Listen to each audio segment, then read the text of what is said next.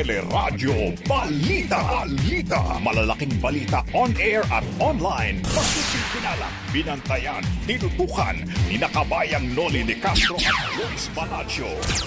Sa Teleradyo Balita.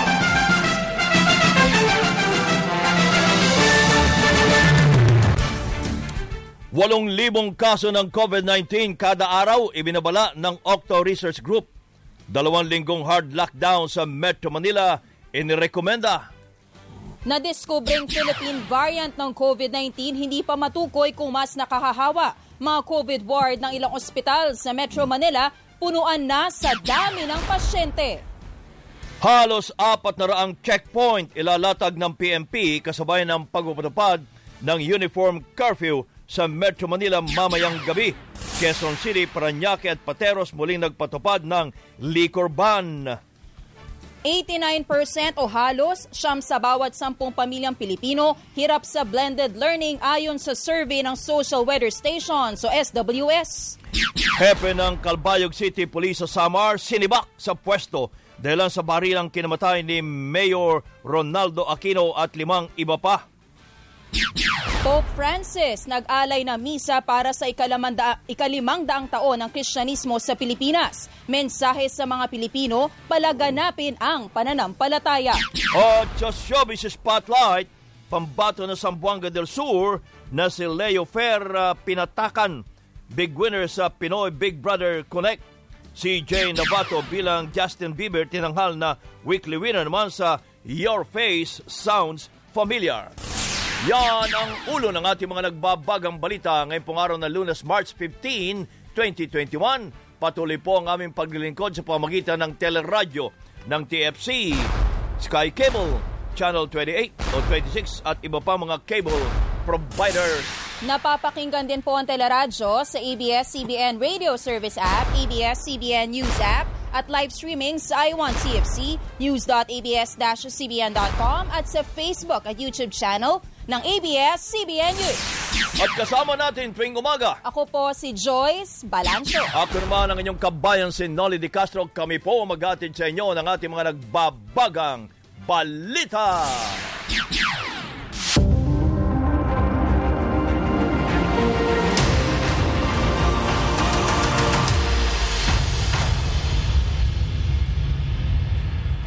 Epektibo na mamayang alas 10 ng gabi hanggang alas 5 ng madaling araw ang uh, uniform na curfew sa Metro Manila na tatagal sa loob ng dalawang linggo.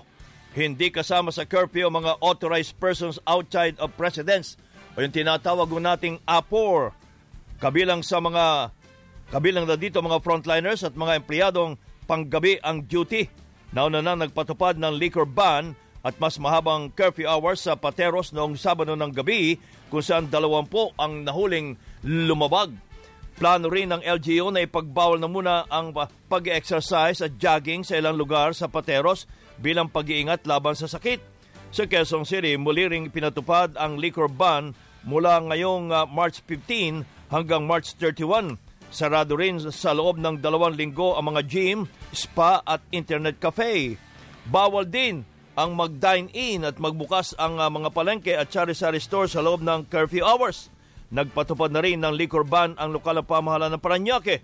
Hindi naman babawasan ng uh, Interagency Task Force ang maximum capacity sa mass gathering sa kabila ng tumataas na kaso ng COVID-19. Dahil dito manatili sa 50% capacity ang papayagan sa religious activities o sa mga simbahan at iba pang serbisyo sa GCQ areas.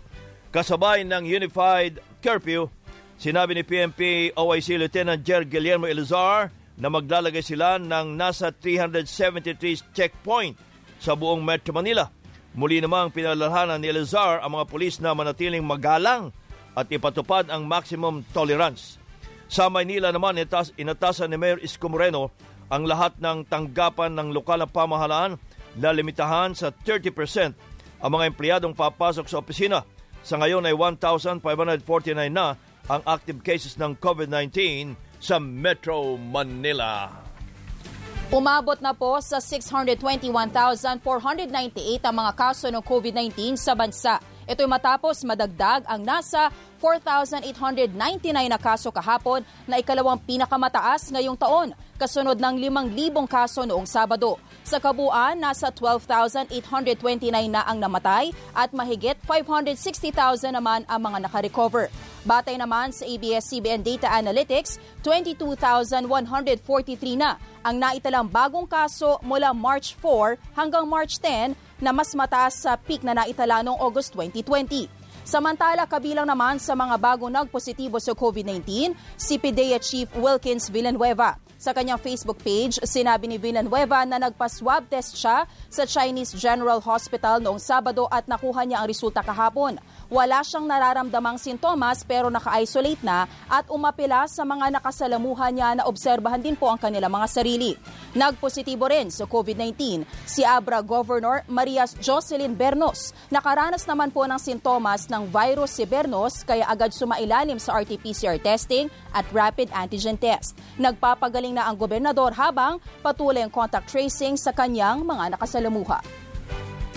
Samantala si uh, Secretary Joey Concepcion, ang Presidential Advisor for uh, Entrepreneurship via Zoom. Secretary uh, Mr. Concepcion, magandang umaga po. Magandang umaga, Noli. Opo, opo. Uh, ang sinasabi po sa mga balita tungkol sa blood clot daw na nangyari after na mabakunahan ng AstraZeneca katulad po sa Europe, Austria, Estonia, Latvia, Lithuania, Luxembourg at Romania at uh, matapos ang uh, Norway nga at Iceland. Secretary, kayo po ang unang umorder ng AstraZeneca para sa ating mga manggagawa at para sa uh, kalahati nito ay para sa gobyerno. Ano po ang latest natin, Secretary? Well, uh, kin- kinausap ko si yung uh, CEO ng AstraZeneca, si Opo. Lotis Ramino. Opo. At uh, yung statement sa AstraZeneca, so far across EU and UK, Opo. there has only been 15 events of DVT, ang deep vein thrombos- thrombosis at 22 events of pulmonary embolism, which is uh, reported among those given the vaccines. But based on the number of cases the company has received as of March 8, this is much lower than what would be expected in uh, nor- normal, naturally, in a general population of this size and similar across other licensed COVID-19 vaccines. So there, there is nothing extraordinary about uh, what uh, is happening. No, it's uh, it's a way be, uh, low the normal that is expected. No. Opo. Eh, kailan ho ba talaga darating ang AstraZeneca, uh, Secretary? Kasi may mga nababalita na kami na meron na pong mga naturukan ng AstraZeneca.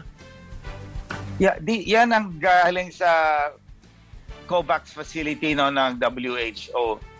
So, mga 5 million doses are arriving uh, mula uh, in the last couple of weeks all the way till May.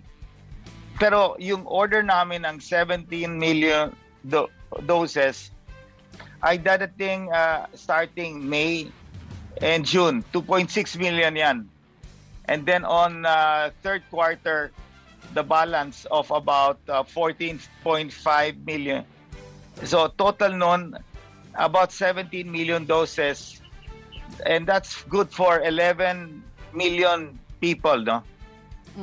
So, may pa ho natin aasahan yan, Secretary, para sa 11 million na mga katao. Kasama na ho dyan Yeah, ang so- private at saka public. Kasama yung uh, 380, 400 companies at 39 LGUs. But on top of that, sa third quarter, dadating rin ng Moderna na binili ng grupo nila Razon at uh, ibang private sector rin. Uh, alos mga 8 million doses yan. And then dito naman, uh, uh, ngayon we're, he- we're helping Novovax.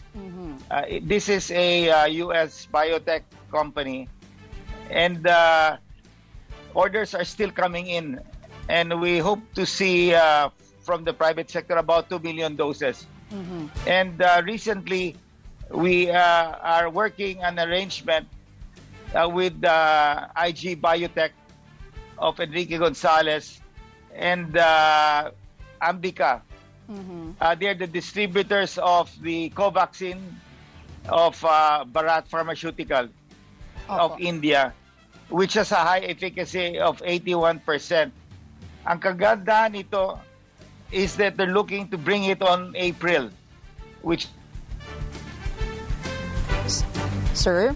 Sir Joey? Ah, Secretary? Nawala, Secretary. Nag-lockdown ang kanyang ang kanyang Zoom. Wala pa? Wala na? Ah, okay. Okay, okay. Wala, wala. Okay na. Okay na. Nasagot na niya yung mga tanong natin. Samantala, sa balita pa rin po tungkol sa COVID-19, hindi pa masabi ng Philippine Genome Center kung mas nakahawa ang natuklasang ah, P.3 o Philippine variant ng COVID-19. Sa panayam ng teleradyo, sinabi ni Philippine Genome Center Executive Director Professor Cynthia Saloma na wala pang ebidensya para masabing mas nakahawa ito dahil patuloy pang pinag-aaralan ang karakter ng Philippine variant. Naibalita sa ibang bansa na meron siyang increased transmissibility. So sa Pilipinas, kailangan pa natin ng actual figures at pinapag-aralan po yan ng DOH together with the RESU, yung Re- RESU 7, para meron tayong actual values kung totoo ba talagang increased transmissible, increased transmissibility at saka by how much. No? Kasi wala nga tayong da- data dyan. Ayon pa kay ah, Saloma, natural lang para sa isang virus na mag-mutate at hindi laging ah, pinapalala ng mutation ang epekto ng isang virus. Ang mahalaga ngayon ay paigtingin pa ng mga lokal na pamahalaan ang contact tracing para hindi na kumalat ang COVID-19 variants. Itong mga ganitong jump na maraming mutations sa mga pasyente, kumbaga na lang chronic illness o may na silang immune, com- immune compromised sila. So, mutate yung virus sa katawan nila na hindi masyadong nakafight yung immune system. Kaya Yo, mm, very important Okay. na di control transmission eh. Si Philippine Genome Center Executive Director Professor Cynthia Saloma muli namang pinaalala, o pinaalala ng mga eksperto ang kahalagahan ng mahigpit na pagsunod sa health protocols dahil hindi nakakayanin ng ekonomiya ang pagpapadapad pa ng panibagong lockdown na naman. Hinihikayat din ng publiko na manatili sa loob ng bahay upang makaiwas sa binabantayang variants ng COVID-19.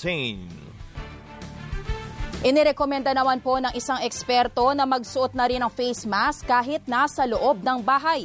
Ayon sa infectious diseases expert na si Dr. Ron Jean Solante, mas mabilis ang hawaan ng mga bagong variant ng COVID-19, lalo na sa mga lugar na siksikan at malaki ang populasyon. Bahagya rin umanong naging airborne ang lahat ng variants kaya pinapayuhan ang mga LGU na ipatupad ang health protocols tulad ng pagsusuot ng face mask sa lahat po ng mga lugar.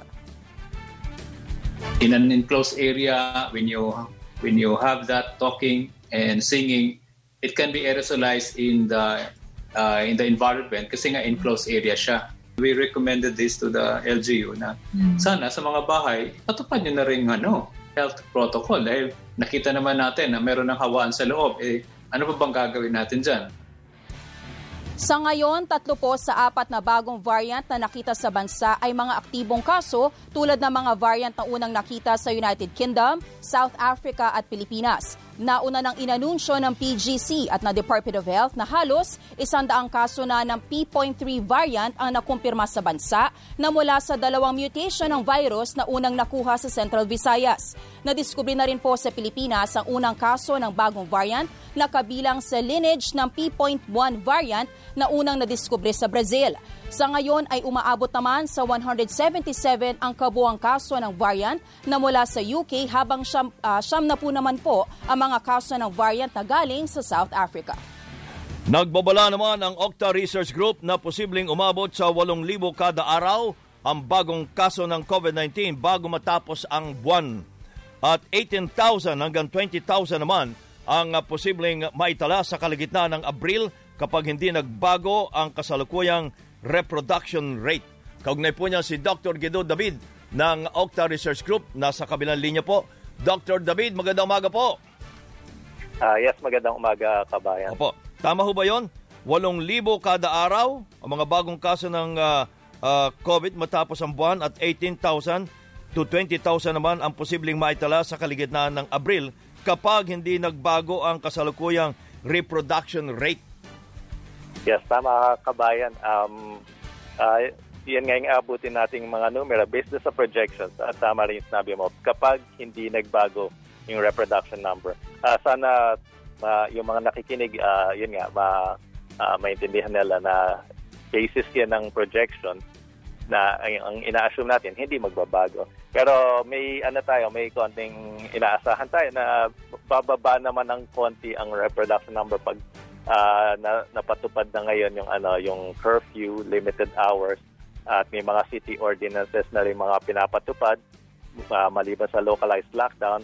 Ah, ang inaasahan natin mapabagal niya ng konti yung ano yung pandemic, yung pagkalat at ang in- ang inaasahan natin is sana umabot lang siya mga 6 to 7,000 sa katapusan. Pag ganun, medyo na, ibig sabihin nun, ah, bumagal siya ng konti kung hindi niya maabutan yung mga 8,000. Opo.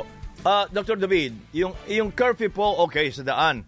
Pero pagdating po sa ba- bahay-bahay nila, kung hindi rin mag-iingat, ay ganun din po, walang epekto ang curfew. Ah, well, well, totoo yan. Pero kung hindi naman ah, masyado nakakalabas yung mga tao at nakukuha nila sa labas yung hawaan, ah, wala rin silang iuuwi. Ah, mahirap kasi mag-prevent ng transmission. Ayun nga, sinabi nga ng doctor na ano, ah, baka sa mga communities na dikit-dikit, baka advisable na magsuot yung face mask. Ah, although syempre, medyo mahirap i-implement yan ah, kasi hindi naman tayo pupunta sa bahay-bahay. Ah, siguro sariling ano na lang yan, parang personal responsibility na lang, lalo na sa mga medyo nakakaramdam ng uh, mild symptoms or o kaya ah, pakiramdam nila, baka na-expose sila sa labas. Ah, pwede mag, mag-ingat na rin sila at mag, ano, magsuot ng mga face mask kahit sa Opo. loob ng bahay. Opo, Dr. David, enough na po ba itong ah, curfew at liquor ban? Kailangan pa ba natin magpatupad ng quarantine passes ulit para mahigpitan yung mga apor? Well, Joyce, uh, pwede naman uh, ipag-isipan niya ng mga local government. Siyempre, nasa decision nila. Um, makakatulong rin naman, siyempre, kung may, ano, um, may, may travel pass. Although, pag ganun, baka, I'm not sure kung parang bumalik na rin tayo ng MECQ or GCQ pa rin yun. Ah, pero definitely makakatulong ba lahat ng ah, paraan na medyo mabawasan natin yung mga tao sa labas ah, nagtitipon-tipon. Siyempre, yung mga social gathering, ah, dapat wag muna yung mga yan. Ah, mga, mga, ano, mga mass gathering. Ah, ma- makikita natin kung anong epekto nito this week kasi this week magsisimula yung ano, itong mga ordinances na yan. Kung bumaba yung reproduction number, ah, ibabalita naman namin yan sa inyo. Sasabihin natin, oh, bumagal ng konti, magandang balita yan. Pero kung patuloy pa rin na ganun pa rin ang pagtaas, pero inaasahan naman namin bababa yan. May effect, may effect din naman yan sa reproduction number talaga Opo. kahit hindi ganong kalaking effect niya. Opo. Dr. David, ano po ba ang inyong ah, kumbaga pagtingin or assessment sa ginagawa po ng gobyerno in terms of fighting COVID-19? Kasi ngayon po nga March ang ah, marking ng isang taon na tayo ay nagpapatupad ng lockdown and yet we are seeing these numbers na tumataas po. Well, uh, in fairness naman, matagal tayo na wala tayong surge. Uh, Nagkaroon tayo ng surge last year nung August uh, nung nagkill tayo nag-MECQ. Tapos after that, napababa natin yung bilang ng kaso. Uh, nag-scale up tayo ng testing. Uh, dumami na yung testing centers natin, test centers and yung facilities. Yung contact tracing natin, uh, na-scale up na rin. Uh, kasi malaking tulong yan sa laban natin dito sa pandemya. Ah, yung lo- ah, contact tracing na ginagawa ng DILG, ah, tulong sa mga local government. And then yung genome sequencing, ah, meron na rin tayo. Ah, dati limited lang talaga. Ngayon, mas marami na tayong nagagawang genome sequencing. So marami na rin tayong nagawa. Um, yun lang nga. Ah, tsaka hindi rin tayo nagkaroon ng holiday surge. In fact, yun yung pinagmamalaki namin dati Opo. na tayo lang isa sa bansa na hindi nagkaroon ng holiday surge pero lahat ng bansa nagkaroon ng holiday surge. Pero yun, may, may surge rin na pumasok na huli lang. Ah, siguro minsan mahirap talaga iwasan yung ganyan. Ah, pero o nangyayari pero ah, syempre affected pa rin yung pandemic management natin. Ah, sinasabi natin, maganda naman yung ah, kumaga yung performance natin. nung na, mga nakaraan na buwan, ito medyo minsan kailangan lang talagang ano ah ah, yung paano natin i-manage itong current surge, ah, titingnan natin kung ah, ano yung magiging resulta nito. So, i-recommenda po ninyo ang lockdown? Sabi, sila, sabi nila, ay mahal na araw, sa mahal na araw mismo. Two, two weeks lockdown? Ah, ang sinabi ko dun sa isang ano, ah, baka pwede mag two week holy week tayo, parang ganun. Hindi naman lockdown yung sinabi ko. parang dalawang linggong holy week na pagdadasal, baka makatulong 'yan. Pero yung lockdown, siyempre decision yan ng ng ano ng ng national government. Ah, paniwala natin pag talagang lumolobo yung mga bilang ng kaso, ah, tulad niyan, kunyari, patuloy tayo sa 8,000 cases per day. Ah, sobrang dami na yan, hindi na kakayanin ng healthcare system yan. Ah, yung pamahalan mismo, sila yung mag-implement ng ah, ng lockdown talaga pag ganyan ang karami. Kasi mag, maghihingi na ulit ng time out yung mga healthcare workers pag hindi na nila kakayanin. Kaya yun ang paniwala natin. Kung ganito po ang mga nakikita nating kaso, midway na tayo na March, anong recommendation kaya ng Octa for April? Pag muna tayo magluwag, maghigpit muna tayo ng quarantine na statuses? Ah, depende yan, Joyce, kung ano eh. Ah, Siyempre, kung may improvement naman, Hmm.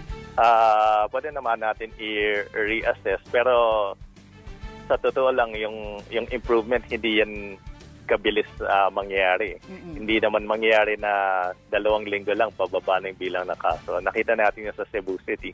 In fact, ngayon sa Cebu City, ah, last week pababa na sila ngayon para tumataas ulit eh. So, ibig sabihin, hindi pa tapos yung laban sa pandemya doon. Ah, dito rin, ah, med- may medyo complicated dito dahil tumataas na rin sa ibang bahagi ng Calabarzon, sa Cavite, at Rizal. May pagtaas na rin ng kaso. Ah, so, ah, we don't think na magiging pababa trend natin sa pagdating ng April and isa yun sana sa mga ano sa mga requirements para magluwag pagpababa ng bilang ng kaso. Mahirap magluwag pagpataas yung bilang ng kaso kasi magkakaroon ng compounding effect yung pagluluwag at yung pagtaas ng kaso. Ah, siguro kung may bakuna na tayo, baka malaking ano malaking factor yun kung marami pumasok na bakuna sa April. Ah, pero titingnan pa natin. Dr. David, uh, ang uh, Octa Research ba ay irerekomenda uh, o uh, sasangayunan na ang nangyayari ngayon ay second wave na? Ah, kabayan yung ano, yung wave ano eh semantics yan eh. So Mhm. depende yan sa kasi yung iba-ibang tao ang perspective, iba-ibang wave yung tinitingnan eh. Ah, kung titingnan lang natin yung yung general definition ng wave, first wave or second wave, ang ibig sabihin niya, ang sinasabi niya dapat, pag napababa na yung bilang ng kaso na halos nawala na, tapos bumalik ulit, masasabi natin second wave. may second wave itong ngayon. Oo. Oo. Pero ngayon kasi hindi naman siya bumaba na Hindi naging naman. zero Even after or, one oo. year, oo. Hindi, after one year, parang napababa natin, na-flatten natin, pero hindi siya na naging zero. So, pero may iba naman, ang pananaw nila, pag tinitingnan yung active cases, kumonti na yung active cases, tapos ngayon dumadami ulit, pwede na lang sabihin na second wave yun. Kaya, ayun, sinasabi ko nga, depende sa perspective ng, ah, ng nagsasabi. Ah, ako naman, hindi ko ba sasabing tama or mali yung nagsasabi na yun kasi iba-iba nga yung perspective nila. Okay. Or iba-iba yung definition na ginagamit nila, kumbaga, ng wave. Dr. David, maraming maraming salamat po at uh, good morning again. Magandang umaga, umaga kabayan. Dr. Guido David ang uh, ng Octa Research Group. Magbabalik ang Teleradyo Balita.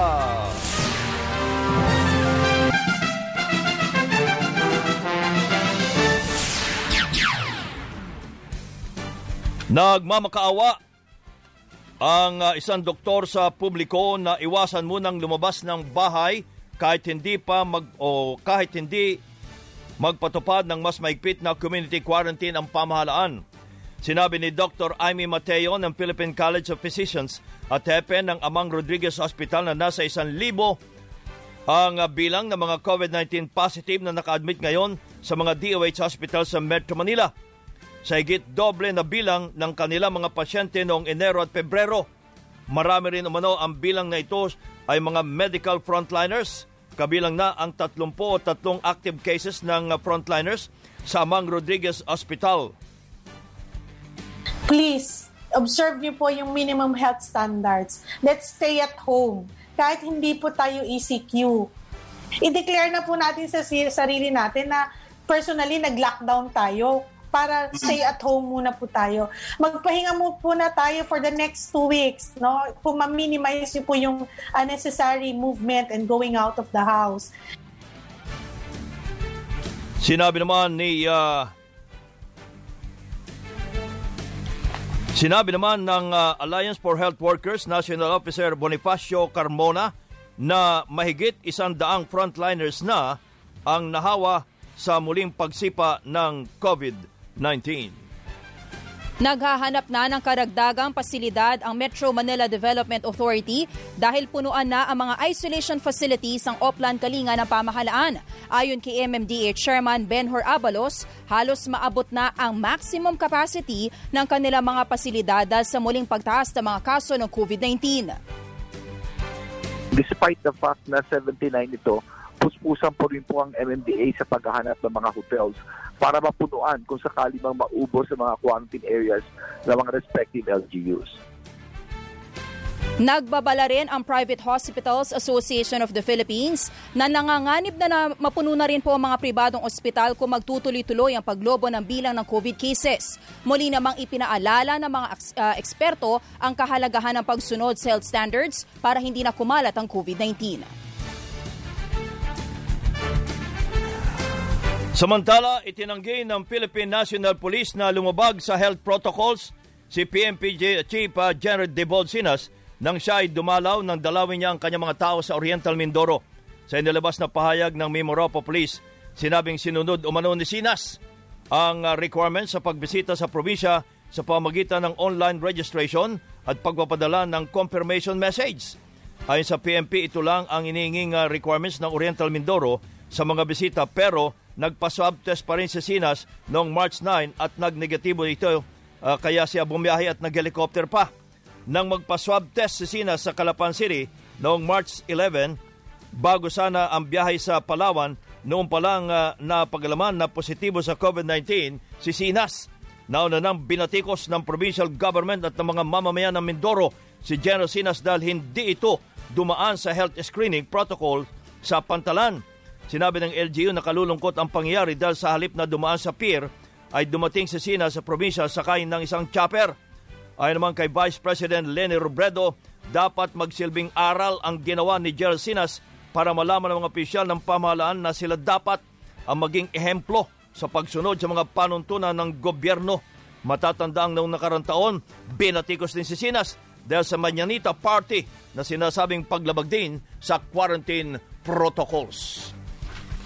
Isinailalim sa total lockdown ang Occidental Mindoro Provincial Hospital sa Mamburao. Ito'y matapos magpositibo sa COVID-19 ang labing isang empleyado ng ospital. Sinimulan na ang swab testing sa mga tauhan ng pagamutan habang hindi muna sila pinapayagang lumabas, gayon din ang mga pasyente at bantay sa ospital. Samantala, isinailalim naman sa labing limang araw na enhanced community quarantine ang Barangay 7 at Payumpon sa Mamburao. Ito'y dahil din po sa pagtaas ng bilang ng COVID-19 cases sa naturang mga barangay. Sa ibang balita naman, tinanggal na sa pwesto ang hepe ng Calbayog City Police. Ito'y sa Samar na si Police Lieutenant Colonel Neil Montaño. Ayon kay Officer in Charge Police Lieutenant General Guillermo Elazar, dahil ito ay sa naganap na barila noong March 8 sa Labuya Bridge kung saan napatay si Calbayog City Mayor Ronaldo Aquino at limang iba pa. Bukod pa ito sa irresponsableng sulat sa korte ng kanyang intelligence officer na si Police Lieutenant Ferdinand Calabria Jr. na humingi ng listahan ng mga abogadong may kliyenteng aktivista at pinaghihinala ang rebelde. Nauna nang nasibak sa pwesto si Calabria matapos matuklasan ang kontrobersyal na sulat. Samantala, binalaan ng ilang mambabatas ang PMP o mga pulis na huwag galawin o i-red tag ang mga abogado. Ayon kay Rizal Representative Fidel Nograles, hindi krimen ang pag-aabogado kahit sino pa man ang kanilang kliyente. Pinag-iingat naman ni Justice Secretary Minardo Guevara ang mga abogado at iba pang nagtatrabaho sa legal profession dahil aminado siyang mas lantad ang mga ito sa mga pag-atake at pagpatay. Nanawagan naman si Vice President Lenny Robredo sa mga membro ng hudikatura na maging mas maingat din sa paglalabas ng mga search warrant para matiyak na hindi ito maabuso at magagamit sa anumang pagpatay. Ipinagpaliban ng Senado ang pagdinig ngayong araw tungkol sa misencounter sa pagitan ng Philippine National Police at Philippine Drug Enforcement Agency. Ito'y matapos magpositibo sa COVID-19 ang pinuno ng dalawang ahensya na sina PNP Chief De Sinas at PDEA Chief Wilkins Villanueva. Sa inilabas na abiso ni Senate Committee on Public Order and Dangerous Drugs, Chair Ronald Bato de la Rosa, sinabing nakakwarantin din ang iba pang resource person sa pagdinig matapos ma-expose kina Sinas at Villanueva. Kinumpirma din ni De La Rosa na namatay sa COVID-19 ang isang police lieutenant colonel na close contact ni Sinas at nagpositibo din sa COVID-19 kasabay ng PNP chief. Maglalabas na lang umano ng abiso kung kailan itutuloy ang Senate hearing. Pinangunahan ni Pope Francis ang uh, misa sa St. Peter's Basilica sa Vatican City para sa pagdiriwang ng ikalimandaang taon ng Kristyanismo sa Pilipinas. Sa simula pa lang ng misa, prinosesyon sa loob ng simbahan ang imahen ng Santo Niño at ang replika ng krus uh, ni Magellan. Karamihan sa mga kantang inawit sa misa ay sa wikang Pilipino, pati na rin ang ikalawang pagbasa. Sa kanyang sermon, sinabi ni Pope Francis na natanggap ng mga Pilipino ang galak ng magandang balita ng Diyos limandaan taon na nakararaan at kita ang galak na ito sa ating mga muka, awit at dasal. Nagpasalamat din ang Santo Papa para sa mga Pilipino dahil itinanim nila ang kanilang pananampalataya saan man sila mapunta. Sinabi naman ng rektor ng Pontificio Colegio Filipino na si Father Gregory Ramon Gaston na hinimok ng Santo Papa ang mga Pilipino na patuloy na ibahagi ang biyaya ng pananampalataya sa iba. 500 years, nakatanggap tayo, gifted tayo to give. At tayo naman ang magbibigay ng ating sarili. No? So, nakatanggap tayo ng grasya, ng biyaya, ng pananampalataya. Ito naman tayo ay magbibigay sa ating kapwa sa buong mundo. Kasi nga, ang dami natin sa buong mundo. Pinaabot naman ni dating Manila Archbishop at ngayon ay miyembro ng Administration of the Patrimony of the Holy See na si Cardinal Luis Antonio Tagle ang taos-pusong pasasalamat sa Santo Papa sa pakikisa sa pagdiriwang ng pagdating ng Kristyanismo sa Pilipinas. Nakaisa, nakiisa sa misa sa St. Peter's Basilica ang nasa isang daang miyembro ng Filipino community sa Roma at inabangan din ito ng libo-libo mga Pilipino sa iba't bahagi ng mundo. Sa ibang mga balita, nangunguna po ang botong no sa isinagawang plebisito sa Palawan. Sabado nang simulan ang plebisito kung saan pinagbotohan ng mga residente kung pabor silang hatiin ang Palawan sa tatlong probinsya na Palawan del Norte, Palawan Oriental at Palawan del Sur. Sa huling canvassing ng Provincial Board of Canvassers hanggang kahapon sa mga balotang mula sa bayan ng Nara at Brooks Point, 28,903 ang bumoto ng no, habang nasa 19,799 ang bumoto ng yes. Halos dikit ang laban sa Brooks Point pero malayo ang lamang na mga bumoto ng no sa Nara. Partial pa lang po ang resulta dahil hinihintay pa ang uh, certificates of canvass mula sa 21 pang uh, bayan sa Palawan. Tiniyak naman ng Commission on Elections na aaksyonan ang mga alegasyon ng vote buying na nakita umano ng ilang observers ng National Citizens Movement for Free Elections. Sa larawang nakuhana ng NAMFREL, nakita ang dalawang sobreng may tig dalawang daang piso at dokumentong mukhang election para Fernilia. We want this address immediately uh, kung possible, uh, to get in touch yung volunteer concern, kung pwedeng mag-execute ng affidavit uh, detailing the circumstances ng alleged vote buying, identify the people involved, and uh, to file the case. Si COMELEC Commissioner Antonio Co. Ikinatuwa naman ng COMELEC ang 49% na voter turnout sa Palawan na mas mataas kumpara sa ibang mga plebisito. Itutuloy po ang canvassing ng mga boto mamayang anas 9 ng umaga. May mga balita pa tayo tampok sa Teleradyo Balita.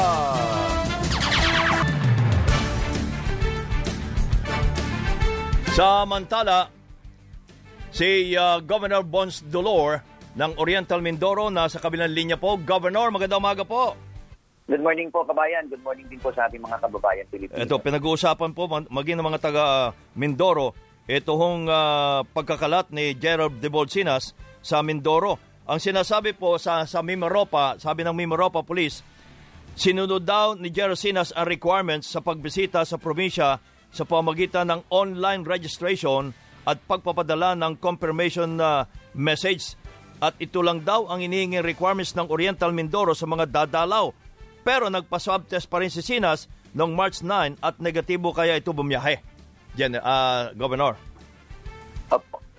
Uh, Kabayan, para lang po sa kaliwanagan ng lahat, noon po last year, nung nagsimula po tayo patupad ng uh, NGCQ o Modified Community General Community Quarantine, nag, naglabas po ang aking tanggapan ng executive order on the agreement with the mayor sa Oriental Mindoro na yun pong pag-approve ng confirmation or acceptance uh, ng yun sa bagong regulation ay travel coordination pass ay idinivolve na po sa bawat LGU. Ang ibig sabihin, dati po ang provincial government ang nagtat tumatanggap ng lahat uh-huh. ng confirmation. But starting uh, October last year, diniligit na po yan sa bawat munisipyo. Ibig sabihin po, ang, ang nagpapasok uh, ng Oriental Mindoro will have to register via online or via text doon po sa kanilang mga uh, hotline o kanilang mga link. Ng After LGU. that, they will receive, ng LGU, and then eventually they will receive a confirmation para po sila makapasok. Opo. Ngayon, pagpasok naman po ng border, ang agreement po namin, pagka po Kalapan Port ang gagamitin, it's the provincial government that is involved as far as the 14 municipalities are concerned. Pero pagka po ang destination ay City of Calapan, City Health at City Disaster Office po ang nagmamanage ng health profiling. So ang ibig sabihin, pag pumapasok po ng Oriental Mindoro at ang destination ay Calapan solely for uh, the city government na po ang coordination at the same time ang health profiling nila. So Okay. kaya nga po yung pagpunta po ni General Tina sa province of Oriental Mindoro ay hindi na po directly coordinated sa provincial government. Rather, it is supposed to be the city government na kanilang papadalhan ng kanilang request for confirmation. Okay. Uh, si Sinas Suba ay Kalapan lang ang pinuntahan. Opo, as a matter of fact, ka- kabayan, ako po ay, ah, kung hindi pa po ako nagtanong kay uh, Police Maropa, hindi ko rin po personally alam na dadating siya sapagkat ang coordination nila ay direct nga lang po sa Kalapan. At ang sabi po sa atin ng uh, Police Maropa ay plain and simple police matters ang pag-uusapan nila. Okay. So, ang ibig sabihin, the whole day daw po nung dumating dito nung March 11 ay ah, police matters kung kaya nga po hindi din po ako imbitado. I was not even present. Kaya na po nagkaroon ng presence ng provincial health office doon dahil isa sa mga activities nila ay yung rollout ng vaccination sa mga men in uniform. Bahagi kasi po ng ibinigay na bakuna ng Department of Health kung sa provincial government ay ibigay sa mga kapulisan. So yung pong uh, provincial health office ay nandun to administer Opo. Ang problema ho natin, hindi dumaan sa pier si Sinas at ah, nag-chopper lang siya. Ah, so, Opo. yung uh, pagcha-chopper ho niya, wala rin, wala rin nangyaring ah, protocol na pinatupad? supposed to be po, kung nag-chat siya, kaap po ang bababaan niya. So, kaap and the city government must be in coordination. Mhm. Opo, So, Governor. sila po dapat, dapat sa ah, city government. Yes po. Hello? Opo, opo, nawawala lang, nawawala-wala lang ang, ang signal po ninyo, ano po. So, Sige, hindi do- po, since, Opo, since opo. chopper po, dapat po, pagbaba ng ah, ang Ah, pero- coordination po dapat, kaap to city government. Hmm. Direct kasi po yun dahil nasa loob po ng territory ng city dahil hindi po dumaan ng Calapan Port. At hindi yung nangyari lahat yung, ah, yung ganon, yung protocol. Health screening Ah. protocol, wala daw. Ah, kung kung hindi po sila nag-coordinate at wala pong screening protocol, that, that's very unfortunate na nangyari. Ah, sana nga lang po maiiwasan ito kung sakaling ah, makaka-adapt tayo dun sa mga policies na ini-impose. Ah, actually po, simple lang po under resolution number 101 ng IATF na medyo nireklamo po namin mga local official. Sapagkat ang nakalagay po doon, tinanggal ng lahat ng requirements, ang nandun na lang po magpag-APOR kasi APOR po siya, magpapakita na lamang po dapat ng travel order o ng ID na sa katunayan, meron po siyang schedule ng pagpunta. That's the only requirement according to the uh, Resolution 101. Although kami naman po sa local government, dun sa aking Executive Order number 6, we, we ensure na yung mga sa travel, kailangan pa rin po ng travel coordination pass. Except kung kagaya yan po, na nagcha-chopper. Kasi yung chopper po, wala na po kaming control dahil wala naman po kaming ah, health personnel na nakadistino sa aeroplane, sa airport kasi wala naman pong regular flight dito sa Oriental Mindoro. Opo, Governor, do you share the same view ni Calapan City Mayor na dapat pong managot sa violation ng health protocol si General Sinas? Kung mapapatunayan po talaga na walang coordination o walang self-profiling na nangyari sa kanila, uh, he has to respond, uh, be held responsible. However, I will defer my, uh, I will that Governor? Governor? Governor. No, wala walang signal ni Governor? Ayan. Yan, Hello? yan, yan. Ano ho ulit yun, Governor? Yung sagot as, po as I ninyo. was saying kanina, if if if the city government saying na walang coordination sa kanila Opo. at wala din pong nangyari na health profiling upon arrival dahil walang coordination, Mhm. and then for me, you can be held responsible with that. However, I am still deferring my final judgment on the matter kasi po, uh, we are also doing our own investigation Mhm. kung ano talaga ang nag-transpire. Kasi ulitin ko po, we were not informed sa provincial government official that he is arriving. As a Okay. matter of fact, I don't have as sa itinerary po niya nung araw na yon, wala po akong schedule ng meeting sa kanya and I am not even part of the welcoming party sa kanya. Opo. Governor, uh, maiba ho tayo. Para may oras ho tayo. Yung uh, brownout na nangyayari daw sa Mindoro, panay na panay na daw. Totoo po yun. Bakit daw po? fact, last, last week po, uh, I called the attention of Formeco because of a full day brownout, almost full day po, morning to afternoon. So ang reason ay uh, main line po ng National Power Corporation Mm. na inaayos. So sabi ko, sige, pagbibigyan ko kayo. The following day, ang reason naman is uh, kulang na supply. Para nag-trip yung mga suppliers ng from uh, air power, yung uh, petty, Opo. yung mga uh, power plant. Sabi ko, okay, kung kayon pa rin, ano ngayon ang solusyon? Kasi there must be a solution. Yes. Since January, I have been calling their attention kasi magsa-summer. At magsa-summer, ah, lagi na pong experience na nagkukulang ng supply. Kung kaya nga I've been pushing for the bidding of the emergency power purchase agreement ngayong sa summer. And ah, we are thinking Opo. of around 10 to 15 megawatts. So mabuti na lang po upon our prodding ah, with the ah, DOE, naglabas na po ang DOE a couple of weeks ago ng um, terms of reference o TOR para po mapabid na yung emergency power uh, supply ng uh, Oriental Mindoro which is about 15 megawatts. So hopefully po matatapos po sa anytime para makapag-put up agad para yung kakulangan sa supply mapunuan. Yun naman pong issue kahapon ng brownout. Tinanong ko rin ulit kahapon kasi I'm asking them bakit another day na naman. Mhm. Nagkaroon po ng primary cut-off daw in two major lines ang napukor. So sabi ko, these are things na dapat natin yung sinisettle kasi ang naaapektuhan yung commerce ng tao, Opo. yung peace ng tao, tsaka yung safety ng mga tao kasi dumidilim po ang buong probinsya. So Ah. next week po, nakaset po ako ng ah, meeting with all the board of directors and the management of Ormeco pa, para po yung sinabi ko sa kanila the other, ma- uh, the other month na ano yung kailangan ano yung plan for the summer season, they have to shed light on this brownout at the same time to help to lay down the plan for the entire summer period kasi hindi lang po ito ngayon mangyayari. Mangyayari po ito ng sunod-sunod Mhm. ngayon darating na summer considering na mainit po, mawawala ng tubig ng ating mga hydro at ah, pag nagsinabayan pa po ito ng mga power plants natin ng preventive maintenance, eh sigurado po magsha-shutdown. Plus, Napocor with their main line, kailangan din may paliwanag nila bakit sunod-sunod ang pagkakat nito. Ah, kagabi nga lang po, na-experience ko kabayan, dahil sa konting ulan, biglang nag-shutdown ng ang power, biglang nag-brown dalawang beses kagabi. So hindi naman natural yung tuwing bang uulan, kailangan brownout. So these are the things that I'm asking them to respond. I, I, I texted kagabi yung uh, nag-update ng power situation because next week I'm going to sit down with them on this matter. Okay.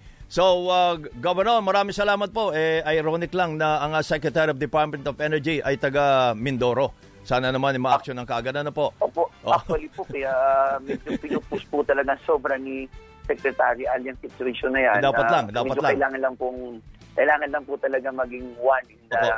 in this stand para po ayusin yung kuryente. Opo, ay matagal na rin ako sa Mindoro, Governor.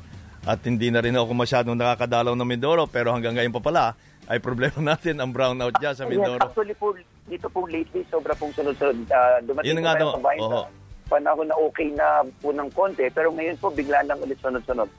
Okay. Governor, Okay, maraming maraming salamat po at uh, magandang umaga po. Ingat.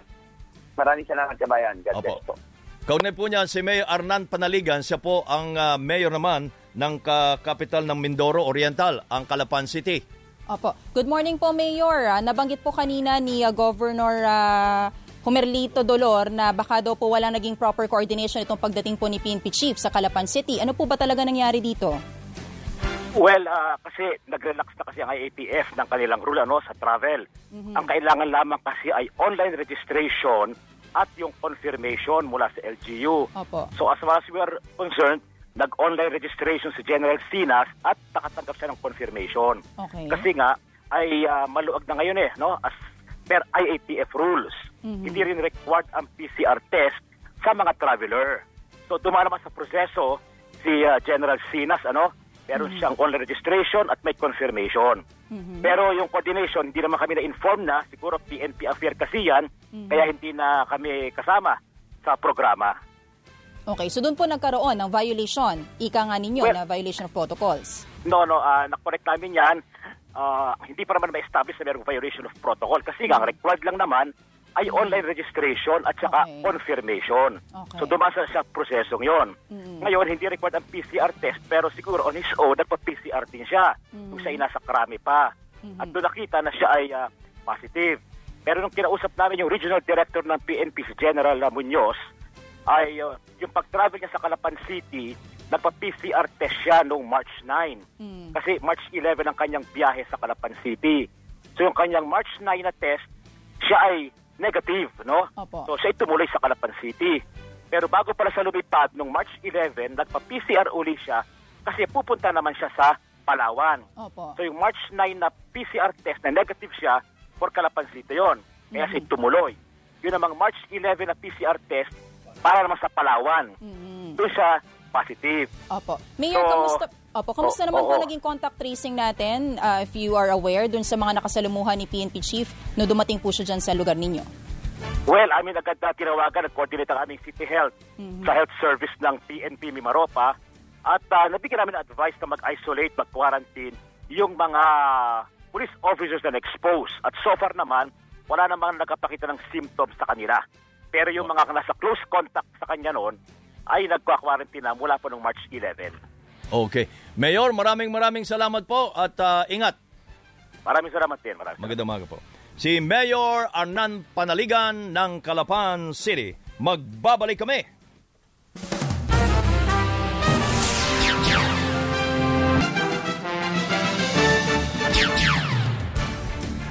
Patuloy po ang ating mga balita. Halos siyam sa bawat sampung pamilyang Pilipino ang mas nahirapan sa blended learning kaysa sa tradisyonal na face-to-face na klase. Sa survey ng social weather stations noong Nobyembre, lumalabas na 89% ang nagsabing mas mahirap ang blended learning sa face-to-face classes hanggang 6% lang ang nagsabing mas madali ito. Nakita rin sa survey na mas nahirapan sa blended learning ang mga pamilyang hindi nakatapos ng high school. Lumabas naman sa parehong survey na 45% ng mga pamilya nagsabing mas nakatipid sila sa blended learning habang 37% ang nagsabing mas marami silang gastos. Blended learning ang tawag ng Department of Education sa paggamit ng iba't ibang paraan ng distance learning ngayong may pandemya. Bigo ang war on drugs ng Administrasyong Duterte. Ayon kay Archbishop of Manila Apostolic Administrator, Bishop Roderick Pabilio, libo-libo na po ang namatay sa war on drugs na karamihan ay mga bata, pero mistulang hindi naman nabawasan ang paggamit ng iligal na droga. Binatikos din ni Bishop Pabilio sa kanyang homily ang operasyon ng mga pulis sa Calabarzon na tinaguri ang Bloody Sunday kung saan siyam na aktivista ang napatay matapos umanong manlaban. Git ni Pabilio, hindi warrant to kill ang hawak na search warrant ng mga pulis. Nagiging normal na rin umano sa mga otoridad ang pagtatanim ng mga baril at explosive devices sa mga lugar kung saan sila nagsasagawa ng operasyon. Sa sulo naman, mahigit sa 20 milyong pisong halaga ng shabu ang nasamsam sa isang bypass operation ng PIDEA sa Hulo. Nakalagay sa loob ng mga tea bag sa mga iligal na droga na ipinasok sa sako. Naaresto naman ang target ng operasyon na kabilang umano sa watchlist ng ah, PIDEA. At sa Cavite, aabot sa 3.4 milyong piso na halaga ng shabu nasamsam sa isang tricycle driver sa isang bypass operation ng PIDEA sa Bacoor. Nagpanggap na bibili ng shabu ang isang PIDEA agent at matapos na bentahan, inaresto ang 25 taong gulang na suspect. Habang sa Lanao del Norte, nasamsam ang mahigit 6 na milyong pisong halaga ng shabu sa buy bust operation sa bayan ng Pantar. Dirampot ang dalawang target matapos bentahan ng shabu ang mga polis na nagpanggap na buyer. Na-recover sa kanila ang isang kilo ng hinihinalang shabu. Spotlight. Good morning, Miss Geniel Krishnan. Good morning. Good morning to Bayan Joy sa ating show Spotlight. Itinanghal na na big winner ang Pinoy Big Brother Connect na si Dong Descarte ng Zamboanga del Sur na si Leo Fer pinatakan. Si Leo Fer ang nakakuha ng pinakamataas sa public votes kaya siya ang nanalo at nag-uwi ng 1 million pesos sa cash prize at house and lot. Second big placer naman si Andrea Abaya. Third big placer si Kobe Brown at fourth big placer si Gian Armero. Sa big night kagabi, nagpasalamat si Leo for sa lahat ng mga sumuporta sa kanya para manalo sa 15th edition ng PBB. Mga kapamilya muli, Pinoy Big Brother Connect! Big winner, Leo Fair! Ah, gusto ko lang magpasalamat sa lahat-lahat ng sumuporta po talaga sa akin dito. Grabe! Samantala sa CJ Nevato, ang itinanghal na weekly winner ng Your Face Sounds Familiar. Napabilib ang mga hurado sa pagkain ni CJ sa Canadian pop superstar na si Justin Bieber. Nag-uwi si CJ ng 50,000 pesos na cash prize at trophy. Cause if you like the way you look that much, oh baby, you should go and love yourself. Come on, baby. And if you think still holding on to something, you should go and love yourself. Yeah, Ako, ang inyong morning patroller, Gainel Krishnan. Balik sa inyo kabayan ng Joyce. Thank you, Miss Geniel. At yan ang kabuuan ng ating mga balita ay tinampok sa Teleradyo Balita. Ngayon pong araw ng Lunes, March 15, 2021. Ako po si Joyce Balancho. Ako naman po ang inyong kabayan si Nolly De Castro. Kami po ay nagpapasalamat nag-iwan sa inyo ng isang magandang umaga. Bayan!